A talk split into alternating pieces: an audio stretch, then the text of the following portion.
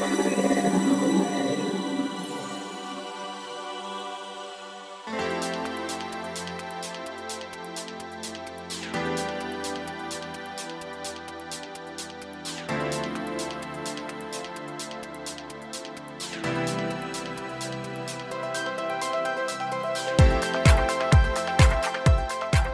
にちは、ゆきです。菊間が第407回の時間がやってまいりました。何407回だって？どうして忘れわた笑ったんですか？いや、今ちょっとなまったなと思って。そして僕も今噛みました 二人ともちょっとダメダメですが、はい、第407回のお時間がやってまいりました。早川さんお願いしますよろし。くお願いします。えー、ですね今回はですねはいこれちょっと慎重にいきたいんですが多分うんもう配信されてると思うんですがはい。実はですね、えー菊間川は今多分もう1400万1500万ダウンロードおかげさまで通算でしてるんですけど、はい。えー気づいたんですがキクタス全体でお手伝いしている番組菊間川も含めて、はい。えー1億ダウンロード突破しました。ねえねえもう一回お願いします。ちょっと肝心なところ、はい。あわざとだ1億ダウンロード突破しました。おめでとうございまありがとうございますこれねす。1億？全く気づかなかったんですけどもあのうちでねたくさんの番組をプロデュース配信させてもらって、はい毎月こう何ダウンロードっていうのを報告してるんですけどその中でこれ一人一人ね足してこれずっと今まで足したら結構いくんじゃないかとふと思ってうんうん計測したら1億を超えてました。あー1億ってまあ聞いてくださる方がね、うんいらっしゃるからっていうのもありますけどすごい数です。すごいねだから、うんなんかちょっと感無量で本当に言葉がないっていう感じで、ねなんかもちろんね俺はきっかけに過ぎないんだけど誰かがやってたのかもしれないけどその8年前ね、はい。会社員時代でこうある朝何か悩んで何にも思いついてなかった時にそのポッドキャストっていうのをやらなかったら少なくともキクタスっていう形でこの1億ダウンロードを皆さんお手伝いさせていただいてでうん世界中で聞いてる皆さん、まあ、1億回聞いてもらってるわけだよね。本当ですね。本当にありがたい限りなんですけども、はい今回ね、まあ、それを記念を祝してですね、えーリスナーの方そして、えーキクタスで今まで配信してきてくださってる、えー配信者の方皆さんに何か面白いことできないかなと思って、うんうんうん。実はこの本編とは別にですね特別編ということで多分配信されてると思うんですけども、えー人生を変えるポッドキャストの聞き方使い方ということでですね、えー僕がインタビュアーになってキクタスでプロデュースさせてもらってるえー方オールスターでですね僕は全員に話を聞いて5分ずつぐらい聞いてそれを一つの番組にしてお届けしています。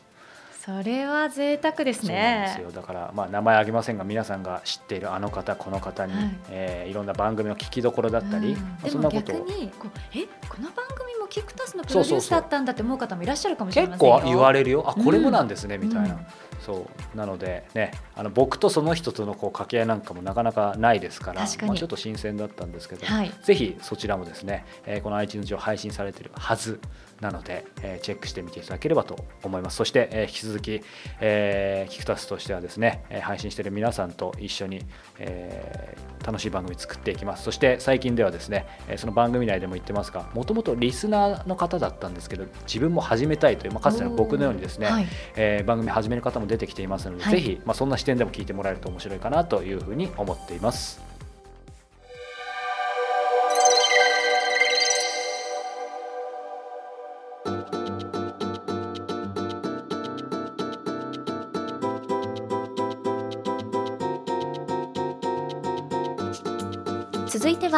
今月の菊間がインタビューです。今月は姿勢治療科でいらっしゃいます中野孝明さんにお話を伺ってまいりましたけれども、最終回ですね、はい。今日はですねちょっとプライベートな一面、まあ、プライベートと言っても言っていいと思うんですけども、あの中野さんはねすごくやっぱり家族大事にされていてうん。あの小学生のお坊ちゃんもいるんですけどもやっぱり印象的なのがですねそのインタビュー終わった後に「早川さんちょっといいですか?」とはい「今日実は息子の誕生日なんです」でその、えーとえー、と治療院にですね、えー息子さん結構近くにいるんでたまに遊びに来てるんですよ。でその息子さんはこう普通に気づかずにあのちょっと端っこにもうあの閉閉院っていうのかな？あの営業が終わる間際だったのでいいたんだけど実はケーキをねみんなでスタッフで用意してでそこでハッピーバースデーみたいな感じでですね。やってあの息子さんすごい喜んでたんですけどうん。そして奥様もですね最初奥様って気づかなかったんですけどもその一緒にスタッフとして働いててすごく控えめな方で、でも頭の切れる起点の利き方で、えええ。なんかねうまく言えないんだけどその仕事もしてちゃんと家庭もあってでその家庭と仕事が一緒になってるけどいわゆるピリピリしてないみたいなさ、なんかそれが全部実現してる人ってそんないないから、ねうん、そしてなんか早川さん一緒に入ってもらえますかっていうのをなんか言えちゃう。だからなんかすごくスタッフの方もみんな生き生きしてるしだからまあ中野さん中野先生この、ね、姿勢治療家としてすごく活躍されてるし、まあ、腕も、ね、もちろん確かですしどんどん、まあ、患者さんも絶えないしうんすごくなんか人生充実されてるんだなっていうのを、まあ、お人柄も含めて、えー、感じました。さあそれでは中野孝明さんのインタビュー最終回お楽しみください。でもななんでしょうね。あのーうん。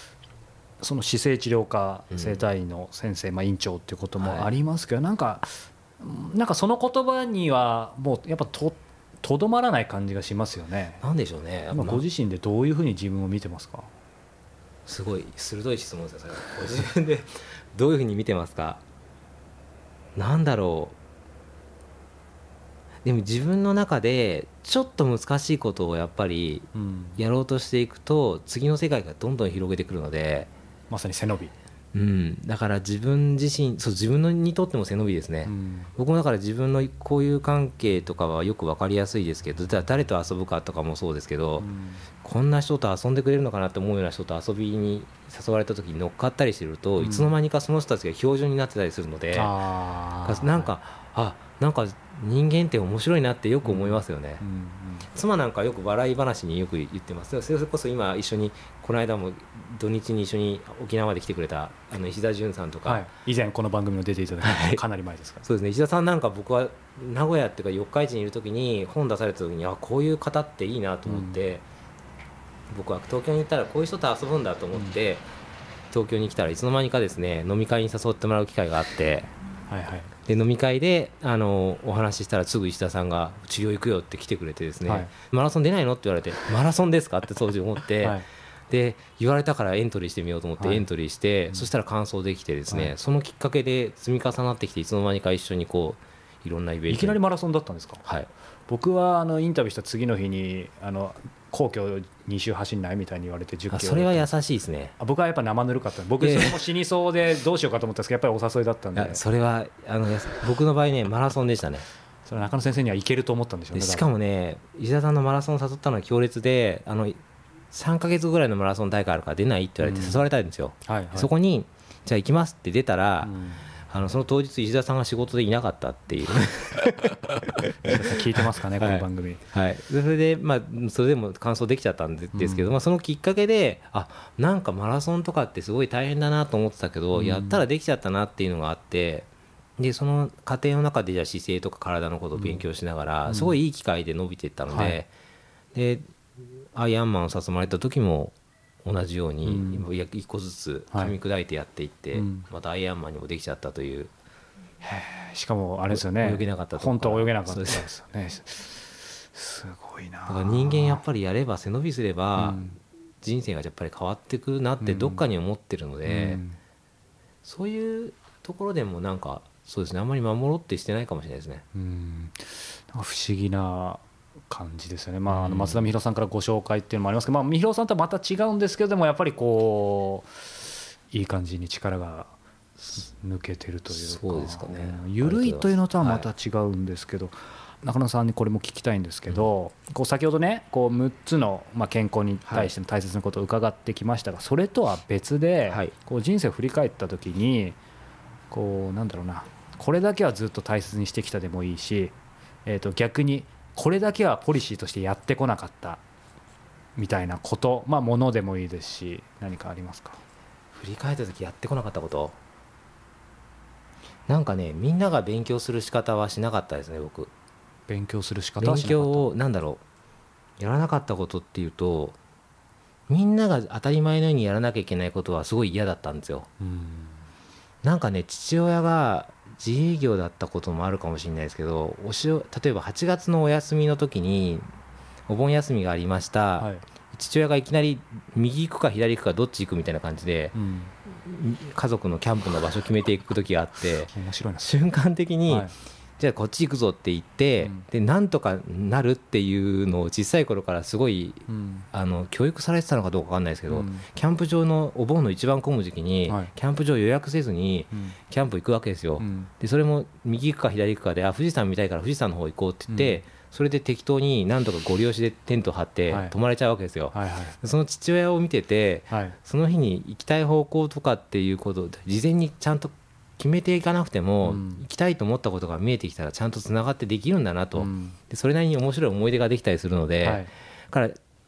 順番をあえて並びなきゃいけないことってすごい自分では嫌いかもしれないですね、うんうん。なんかこのチケットを買うためにすごい並びますとか、そういうのを結構したくないタイプそのために何をしますか？なんだろう。今回例えばアイアンマンとかで行くと1月に泳げなかったから泳げるようになるまでに最短の泳げる方法を探すんですけど、うん。日本一教えるのがうまい先生はどこにいるんだろうと探したりとか、うん。そういうなんか飛び道具的な探し方を一生懸命して、ショートカット一生懸命しようとします、もっと突っ込みますけどそのショートカットするために、まあケースバイケースだと思いますけど例えばどういうふうにショートカットするんですか？なんだろうな。自分の持ってる一番の強み同士の掛け算ができると一番最高ですよね。例えば？うーんとそうですね。水泳だと姿勢とうん。教わることと効率よく復習するための脳の仕組みとか、うん。それまでに習ったうん中で習慣化させる一番いい方法とかを全部掛け合わせていくんですよね、うんうんうん水泳の先生自体は次いつ練習しなさいとは言わないですけど、はい。そこに例えば石田さんの習慣化の技術を入れて 毎朝あの毎朝っていうか2日に1回朝水泳が行けるように勝手にスポーツクラブに入会しちゃうとか、はハードルをいかに下げながらっていうのをいろんなテクニックを言ってる方のやつを掛け算でうん。やってますかね。でもまさにねこう、まあ、あえてお名前はあのそんなに挙げないですが結構ねあの僕らもこう共通の方がたくさんいて、まあ、世の中狭いなって話もいつもしてるんですけど、思うのはその方たちからも中野さん、ま、学んでることもあるじゃないですか。でまあ、もちろんいろんな人いると思うんですけど、今の話でいくとすごい腑に落ちて全部全部というかやっぱり生かしてますよねちゃんと。そうですね。それはもうねなんか好きだ大好きですね。目の前のことを生かすというかその自分の持ってうるん。時でその時にピンときたことをやっぱり組み合わせていくのはすごい得意ですね。ねなんかそれ、さ才能というかそういうの昔から結構その辺はうまく効率よく吸収できるタイプだったんですかね。その辺ってやっぱりこう聞いてる方これ聞くぐらいですか？ら皆さん自自己投資欲とか成長欲高いと思うんですけど実際今おっしゃってたそこが一番肝じゃないですか。どんなにいい情報を入れてもそれをきちんとものにしていく掛け合わせていくこう。そういう意味ではさっきの軸の部分自分のやりたいことが決まってるからかもしれないです。僕姿勢をっていうのがやっぱり世の中の人がま知らない姿勢の正しい使い方してなくて壊れてるっていうのはやっぱり目の前にあるので、それを伝えるための方法としての掛け算がやっぱりアイアンマンもそうじゃないですかそれサハラもやっぱりそういう意味ではちょっと極限の普通じゃない状態に対してうん。アプローチするとやっぱりそこがきっかけに次の世界が広がるかなっていうどっか頭があったりするので、そういう意味でやっぱりやりたいことが決まってるから、やるべき方法が無限にあるのかもしれないですね。そう今軸ってキーワード出ましたけど、うん。こう僕も含めてですけど、うん。まあ、軸が定まってる方そうでない方いると思うんですけど、うんまあ、僕を引き合いに出させてもらうと自分なりには軸が定まってるつもりなんですが、それでもやっぱり怖くなったりとか、うん。このこれでいいのかとかってうん。僕はあるんですけど、うん。その辺は中野さん全くないんですか？僕ねなくなっちゃったんですよそれ。なくなっちゃった。っはい。てことはあったんですね。あったんですよね。だからもともと例えば東京にこれ開業した2008年うん。の時なんかはあんまり僕いろんな喋ってないですけど2008年開業した時に、まあ、周りの先生が潰れるよって言ってたのはよくわかるぐらい初め例えば患者さん一人だったりするんですよ。っていうのは PR してないし、うん。広告してないし、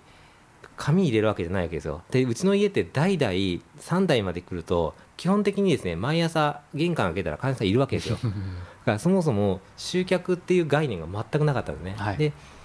ただ新しいところだからっていうのはあって今までの名刺交換した方とかにいろんなはい。告知はしたんですけど、うん。それがやっぱり思った通りに患者さんが見えなくてうん。非常に苦戦するんですよね、そこから23か月。で妻の貯金がどんどん減ってきながら、これやばいなと思っあったんですね。ありましたありました。それであ危なくてであでもこれ今回は正月四日市帰れないかもみたいな、うん。ここの家賃を払う要は患者さん家賃を払うための人数の患者さんいなければ払えないじゃないですか、うん。うん。やばいと思ってうんちょっと払っといてって、あ実家のはい。四日市に頼んで、払しばらく払っといてもらってで払えるようになる微妙なラインから払い出すんですけど、はい。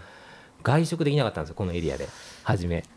信じられないですね。はい、だから行く時に外食できそうなこのエリアのお店ってほとんどないので、うん。だから渋谷の方まで降りてったりとか、はいはい。はいよくありましたね。そうか。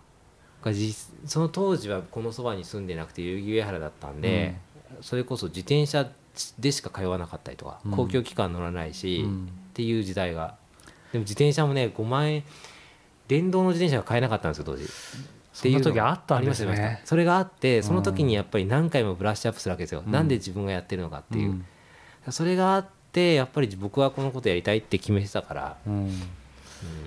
でもそれがこう逆に23か月である程度こう抜けられたんえっとですね、いやもうちょっとかかってると思います、うん23か月から僕2009年のうん。にドリプラってドリームプランプレゼンテーションっていうあ福島先生がやってるやつ出てるんですけど、はいはい。あれにエントリーあ出てるんですよ。あれにエントリーしてる時にうん。姿勢が変わると人生が変わるっていうキーワードでガチッと決まってきたんで、うん。あの辺まではかなり苦しんでると思います。うん。1年、そうですね、うん。ぐらいかな。うん。これでも苦しんでる方ね今もいると思うんですよ、はい。そういう意味でなんとなく見えてるとか見えてるけどちょっとブレてるっていうそういう人にもしうんアドバイスするとしたら。そうですね。やっぱり自分の信じたところを絶対掘っていった方がいいですね、それは誰が何と言おうと、もうそれこそこうすごい有名な人が違うと言おうが、そうですね、うん。だから明日の1000円はなんとかなるかなっていうのはどっか出てくると思うので。ああ、やっぱ信じて進んでいけば。そうですね。はい。い。や今いろいろ思い出されて。はい。そうですね。本当に。うん。なんかね僕はこうまだ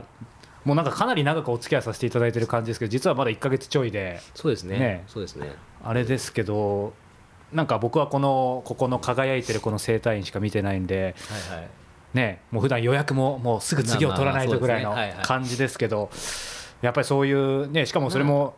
ポジティブな意味でですけどそのさっきおっしゃった2008年9年とかだから、は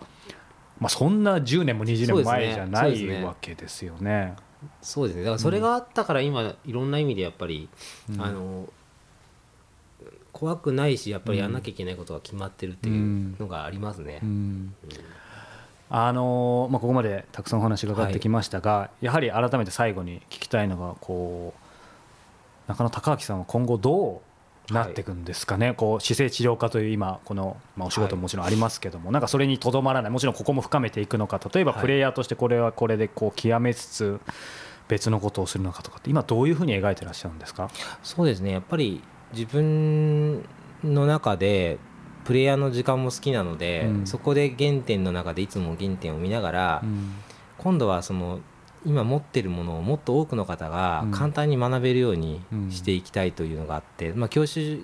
車ので例えると教習所ですよね、はい。体の使い方を自分でどうしたら身につけられるかっていうのが学べるようにしたりとか、はい。で自分の体を車検がないけど車検みたいな形で見たら、うん。ここがこう動かなくなってますよっていうのが分かるようにしたりとか、はい。そうすると自分が将来例えば405060でうん。動き続けられる体の指標があればそこから外れてれば動けなくなりますよって分かってればいいわけですよ。確かに。でその標準の部分のここですよっていうのをそれこそ患者さんであったりクライアントと一緒に共有しながらそれをキープするためのサポートをしていく、まあ、仲間というかはい。トレーナーもいるかもしれないですし、いろんなあのスポーツ体にまつわるスポーツの選手ともいてもいいんですけど、はい。まあ、体育の先生ぐらいまで大きく含んで、うん。なんか一緒にその健康で動き続けられるうん。ことのサポートをしていきたいですね。でまさにおっしゃっていただいてね改めて今ここにねこの先生のところでもらってるこれなんて言えばいいんですか？かそれ。冊子っていう言ってるんですけどね、多分ね、まあ、もうちょっと意味がありそうですね。カルテ兼、はい。まあ、いろんな名前を今度、はい、トレーニングとかも書いてあるんですけどなんだろうな今一緒にって言葉あったと思うんですけど、なんか本当本当に今こう患者さんと先生っていうのとも厳密にはちょっと違うと思ってて一緒にサポートしてもらってそしてまた今日みたいなこういうコラボレーションが生まれるし、なんか人生をこうお互い楽しくする、はい。こうコミュニティみたいなところに来てる感がありますよね。いや本当にね健康で体使い続けるには本当に必要だと思います。僕もだから自分でこういうのがあったらいいなと思ってるものと、うん。ニーズがありそうなものを自分で作ってるだけなんで、はいもう本当に自分の体ってあ動かなくなってるって気づかないんですよ、うん。でそれ気づければ壊れずに済むので、はい。早く治して、うん次ここですよって言ってあげる先生がちゃんといれば、あのそうですね。そういうふうになると本当に今、うん。ね医療費がとかってあるじゃないですか、はいはい。でも医療費の問題以上にうんもっと楽しく生きていけるところがいっぱいあるので,、そうですね。それをあの意識してくれる会社だけでこうビルを作りたいとかね。いいですね。あの妄想の中には丸の内計画とかあるんですけど。じゃあそれはまた別の回にですけど、ですねはい。あ最後になんですけど、これ僕の個人的なお願い、まあ、ひょっとしたらさそういう意味ではリスナーの方にもお力借りれればと思うんですけど、はい。こうね、さっきのこう、えーと高くなるデスクだったりとか、はい。いまあ、いろんなグッズ最近出てきてるじゃないですか、でやっぱり今一番の僕も課題はスマホをさっきの話で言うと背伸び姿勢で見るためにはこの間もね先生に直接相談しましたけどやっぱりちょっとこう体自体をなんて言うんでしょう腕をこう上げて正しい姿勢で見るぐらいしか今はないけどななんだろうこういうこういう自撮り棒みたいな。あったらいいかなとかってななんかあるんですかね？か肩につける。怪しいけど。これね多分今だけだと思います辛いの。今だけ？いずれもしかすると目の前に映ったりすればいらないかもしれないですかああそうですね、今既存の途中の過程でこのスマホの、今僕持ってるの6ですけど、はい、プラスだと重いじゃないですか、はいはい。この重い状態で手持ちよりね。今だから下向いてると思います。そのうち、Google グラスとかもあるし、うん。そのうち前に映り出したやつをはい。手元でコントロールしたらなんとかなるとかになるはずなんですけど、だ確だから今気をつけた方がいいんですよ。逆にね、はい、将来これはあのアップルの会社の本社もかなり健康に気をつけて仕事をレイアウトしてるので、うんうんシリコンバレーもさっきじゃないですけど、うん。机がちゃんと上がるじゃないですか、はいはいはい。でみんな意識してるけどとりあえず今出さなきゃいけなくて商品出てる、か途中の過程なので、うんだここで体を悪くしてしまわないようにっていうのが今の、そうですね。はい、に2016年としては、はい。はい。じゃあまたこれねあのこの番組今8年目ぐらいですけど次の8年でねまた多分変わってるでしょうねそうですね。きっと。はい。ということで今日は非常に楽しいお話を伺いました。これちなみに、はい。最初に中野さんの本読むとしてはもちろんどれもおすすめなんですけどやっぱりこの本ですかね。そうですね。背伸びもいいですし、うん。あと座り方座るのが多い方は学研さんのが Kindle でははい。出てるので、はい、あれなんかもいいかもしれないですね、じゃあその2冊をちょっとセットでね、は皆さん読んでいただくといいかもしれません。僕の生い立ちは3冊目が一番わかります。3冊目の、はい。えー、と文庫本の、はい。えーな9ほとんどの人のし姿勢で9割の体調不良が治りますよっていう本は、あれはかなり生い立ちが載ってるので、うん。じゃあ、はい。3冊すべて皆さんはい。網羅してください。はい。ということで、えー、菊間が今日は157人目のゲスト中野生態東京青山院長で姿勢治療科でいらっしゃいます中野孝明さんにお話を伺いました。中野さんどうもありがとうございました。ありがとうございました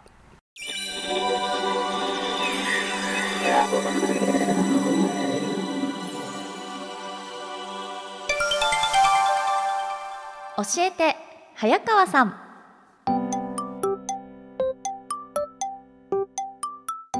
というわけでございまして。ありがとうございます。今回はですねこんなお便りいただいております、はい。女性の方です。ポッドキャストネームりんごさんです、早川さんゆきさんこんにちは。最近五郎丸さんを見るたびにゆきさんを思い出してしまいます。Me too そんなゆきさんに質問ですが憧れの人とお近づきになれるにはどうしたらいいでしょうか？すごいかっこいい同性の先輩がいるのですが声をかける勇気もないしいつも見ているだけです。仕事もできておしゃれで綺麗で憧れの先輩なんですが部署も違うし接点がありません。ゆきさんも憧れの人に会えてますし早川さんもインタビュアーとしてそのような経験がたくさんあるかと思いましたので何かアドバイスいただけたらなと思います。とということでねいつも早川さんゆきさんこんにちはまでは普通なんですけども今回ゆきさんに質問なのでねあのーもうこれはガチでお願いします。マジで。ちょっとなかなかこの教えた早川さんの回答を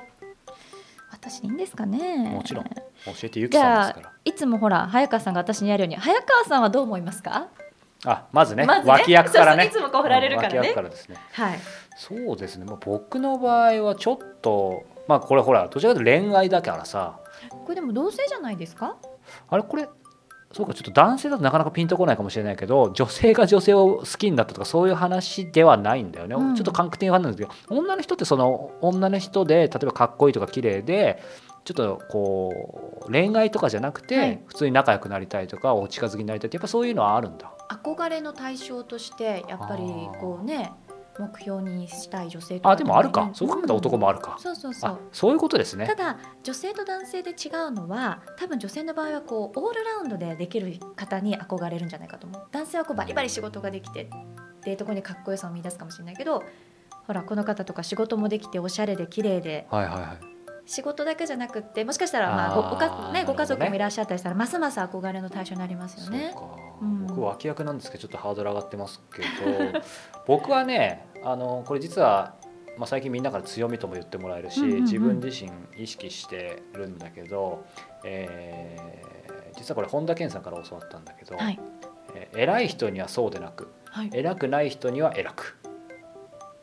ということを貫いてへーこれ具体的にどういうことかっていうと、はいはい。あえて言うよ。はい。本当に偉いか偉くないかっていうのはその違うと思うんだけど、ただ、えー、と彼が本の中で語ってたのかもしれないけど、はい。じゃあ例えば社会的にいわゆる偉い人だよね。例えば社長とかさ、うんうんうん。なんかそういう、まあ、地位権力ある人、はい。そういう人に対してはそうでなくそれは無礼にって意味じゃなくて、はい。フラットに行くってことだよね。あで逆に偉くない人。ーうん。まああの誤解を恐れずに言いますがその社会的に例えば職業的にねうん。社長とかじゃなくても縁の下でやってる人とかいるじゃん、でそういう人に対してはすごく偉くしなさいと。うん。リスペクトしなさいと、うん。でこれって理想論に感じるかもしれないあ、まあそのえー偉くない人には偉くて理想論に感じるかもしれないけどこれはすごく真実をついていると思っていてもうちょっと具体的に言うとさ例えばうーんじゃあすごい大企業の社長とかさ芸能人とかってみんなにさやっぱイメージだよ、はい。全員じゃないと思うけどでも去年やっぱりちやほやされて、うん。えーすごくリスペクトされてでもみんなが実は本音を言ってくれないとかさ結構そういうのです孤独を感じてる人とかいつも同じことを相手が言うから、はい。そのどうせまたこういうこと言うのねって思ってる人結構いるんだよね。で俺がインタビューでいろんな人もインタビューするけどやっぱり同じ質問とか同じスタンスだとやっぱりもう反応もしないよね。俺は結構そのケンさんから教わったことを自分なりに応用してるのはこのスタンスでい言ってるのね。そうするとさ、まあ、ある意味生意気かもしれないけど普通の人が言わないことを初対面でインタビューとかでも、えー、とそれは別にただ失礼に言ってるわけじゃないんだけど、はい。結構ストレートに言うことがあるんだよ。だからほら、あのーちょうどこれ先月心屋さんのインタビューなんかもさ、はい。最初ちょっとイメージよくありませんで、まあ、高島さんの時もそうででもそれってただ単純にこう相手を下げてるとかじゃなくて、その上でよくよくこうでちゃんとフォローしてさそれは別に持ち上げてるわけじゃなくて本心から思ってることをきちんと。そうするとさやっぱりみんながこう右向け右で言われてるところに左言ってくれる人っていうのはさすごくなんか刺さるみたいで。うんうんでまあ、何が言いたいかっていうと話結構まどろっこしくなったけどその憧れの人ってみんながさもう憧れて崇めてさどうこうみたいに言ってるところ他の人と違うリアクアクション。はいリアクションじゃないね。アクションを取ると当然違うリアクションが返ってくる。なのでね。ちょっとごめんね抽象的ではあるんだけど、何かそういうことをまあこの方はね、まあ、しかもそういうふうになかなか近づけないって言ってる人だから、うん。じゃあなんか思い切れっていうのとはちょっと違うけど、もし本当にでも近づきになって何か仲良くなりたいんだったら正攻法もあるけどまああの個人的にはそういうことをちょっと考えてみると。これはつまりこういう憧れの女性だけじゃなくて仕事だったりいろんなことに、まあ、僕は活かせると思ってます。ちょっとお答えになったか分かりませんが、うん。脇役なのでお許しください。さあいやいやもう十分じゃないです。かさあさんどうでしょうか？いやでも仕事の場合は本当早川さんが今おっしゃった通りで特にこういうどなたかとねお話しする仕事だとちょっと攻撃をしなければいけない瞬間とかあのーもうこれで最初で最後であれば自分の聞きたいことを聞こうという何かこう肝が据わるはいはい。っていうのはこういう仕事柄非常にもしかしたらあの重要なうん覚悟なのかなっていうのは思うんですよ。で確かに私も今早川さんの話を伺っててやはりそういうふうなところが良かったよと言ってくださった方もいたりしたので、うん、あの非常に同意ですね。であとはあのこの同性の先輩に関しての憧れっていう部分なんですけど、うんうん私がこの先輩だったとしたら、はいはいやっぱりですねあのストレートにそうやって言われて絶対に悪い気を持つ人はいないと思うんです。まあね。うん、絶対に。特にその仕事以外の部分とかもね、うんうんうん。やっぱり嬉しいですよ。だから本当にこう見ているだけでなくてなんとなく本当にそういうようなことをねお話しするきっかけを持てたらおっしゃった方がいいんじゃないですかね。確かにシンプルだけどそうだよねう。ん、別に異性に告白するわけじゃないので、あのでもしかしたらほらお話ししてみたら全く違う側面が良くもね悪くも見えたらそこでまたいろんな発見もあるでしょうし、すごくまあ早川さんはもちろんあの自分のご自分のその憧れてる方だとか素敵だなって思う方にこうインタビューされてきたわけだから私なんかとその全然ステージが違うんですけれどもただまあその仕事ということではなくこの方の場合多分そういうこうプライベートなそうだね。うん、感じだと思うので私は逆に行かれた方がうん。喜ぶと思います。よろ嬉しいですもんね私も言われたら。特にそれそうゆきちゃん結構今結構というかすごくいいこと。で恋愛だとさ、うん。ちょっとねあれだけど基本的にさ、まあ、よっぽどなんかこう相性悪いだったら話は別だけど、うん。よく言うじゃんほら人は好きになってくれた人をまた好きにな好意を持ってくれた人に。そうですよね。間違いないよね、うん、絶対そう思います。でもなんか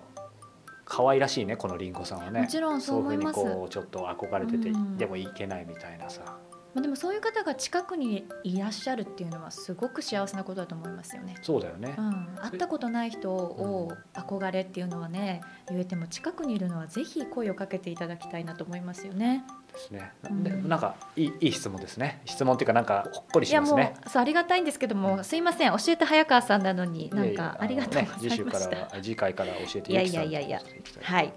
まあでもありがとうございますりんごさん。ぜひ参考になったかな？さあそれではこの番組では皆様からの質問募集しております。キクマがトップページ入っていただきましてコンタクトボタンクリックしてください。そちらに皆様からの質問お書きいただけるフォームございますのでどしどしお寄せください。さあそしてですね、えー石平ブックトーク小説家と過ごす日曜日、えー毎月2回、えー小説や Q&A とお届けしているんですけど今回はですね第20号から、はい。えーこんな質問をいただいてます、はい。ゆきさんいいですか？はい。私の彼は私と付き合ってからいいことがない気がします。仕事でも人間関係がうまくいかなくて辞めてしまったし転職先の会社もパッとしません。それにネガティブになったと思います。彼のことは大事にしているつもりだけど私は下げマンな気がします。どうしたら上げマンになれますか？さあイラさんがね、まあ、どう答えてるかですけどこれせっかくだからゆきさん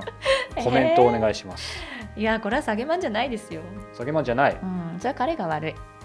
もう少しその心を言っていただくとゆきさんにだって別にねなんか彼女のせいでうん。人生こうなっちゃったら、そんな責任を彼女は負う必要性はないと思いますよ。結構なんかいい感じのこうゆきさんの感情が出てきて。でもまあそうよね、うん。なんか俺らが結論出しちゃいけないけど、まあ、そもそも下げま上げまんっていうのも言葉で言うけどどうなのかなと個人的には思いますよ。ね。でも私だったらもう会社も辞めてうん。転職先でもパッとしなくてもそれでも一緒にいてあげるなんてあんた幸せじゃないっていうことでしょ、そうだね。う、ん、だったら彼女はあげまんですよ。俺男として言うとさ、なんか下げまんっていうふうに言わせたくないよね。で逆に自分を上げてくれたらその人は上げまんって言ってあげたいよね。そうね。うんちょっとかっこつけたコメントになったけどでもそう思うそううけどな。だからそれは男気で素敵ですよ、うん。早川さん。まあなんか僕がこんな鳥をこ の取ってコーナー何？鳥を取っていいのか分かんないんですけど。いやいやでもね最後ちょっとほっこり、ほらそうですね。普段皆さんこう自分を高めて成長成長しようとしていると思いますから、やっぱりねこうちょっと真面目な話に戻っちゃいますけどこの石平ブックトークじゃなくてもいいんですけどやっぱりそのビジネスとか成長普段かうん。家庭でいろいろ頑張ってる人ほどやっぱたまにね心のサプリ確かということで。です。なんかその小説でもいいしうん。映画でもいいんですけど、うん。こういう時間やっぱり設けてほしいなと思っていて、はい、まあ、僕はこのブックトークもやっています。そしてこのエンディングのコーナーもある意味そんな感じでね ちょっとほっこりしてもらえればというふうにはい、思っていますがおや来月ははい、7月ですね。本当ですね。もう夏ですね。夏ですよ。うん。ということはそうか。僕もそろそろってことですね、何が何が、はい、何がそろそろなのかはね早川マニアがもしいたら分かると思いますけど。でももちろん来月も配信はあるということでよろしいですかね？はもう決まっております、もう決まっております。うん。もう決まっておりままあす、じゃあ皆さんにまた来月とこうなんか久々ですねこのお別れの挨拶。あそうか、うん。あそれはですねこの僕らちょっと収録のタイミングなんですけどね、えはい、まあ、ライブレコーディングなんであんまりその録音感をゆきさんに出してほしくなかったんですけど、うん。まあ、アンライブレコーディングですけどもね。そう。だからほらまたお耳にかかるその日までさようならって感じでしたけどまた来月お耳にかかりましょうっていうのを久々に戻ってきた感じがして。まあ、このねジェットコースター感のねうん。皆さんにお届けしていいのか微妙なところですけども来月また面白いですよインタビュー。楽しみですね。はい。はい、それでは皆様また来月聞いてください。さよなら